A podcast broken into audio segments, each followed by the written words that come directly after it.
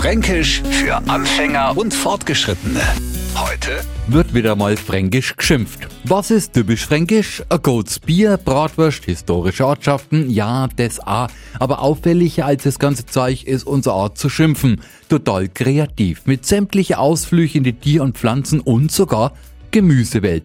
Weiko jetzt hat ein Gemüse dazu taugen zu schimpfen. Genau dann, wenn wir es mit einer Bissgurken zu tun haben. Und das ist keine, der im Knoblauchsland wächst oder im Gemüseregal im Supermarkt liegt. Und schmecken tut's auch nicht. Im Gegenteil, ein Bissgurken kann uns in Appetit sogar mächtig versauern. Also, ein Bissgurken ist eine Frau, wer hätte jetzt das denkt, der kein Goatshaar an nix lässt. Ständig umeinander belfert und total auf Krawall gebohlt ist. Und damit jetzt der Neufang gebassen schimpfen ko, aber halt der Zankapfel nicht so richtig als Beschimpfung taucht, hat es halt kennengelernt, die alte Bese Biskurn. Fränkisch für Anfänger und Fortgeschrittene. Täglich neu auf Radio F und alle Folgen als Podcast auf radiof.de.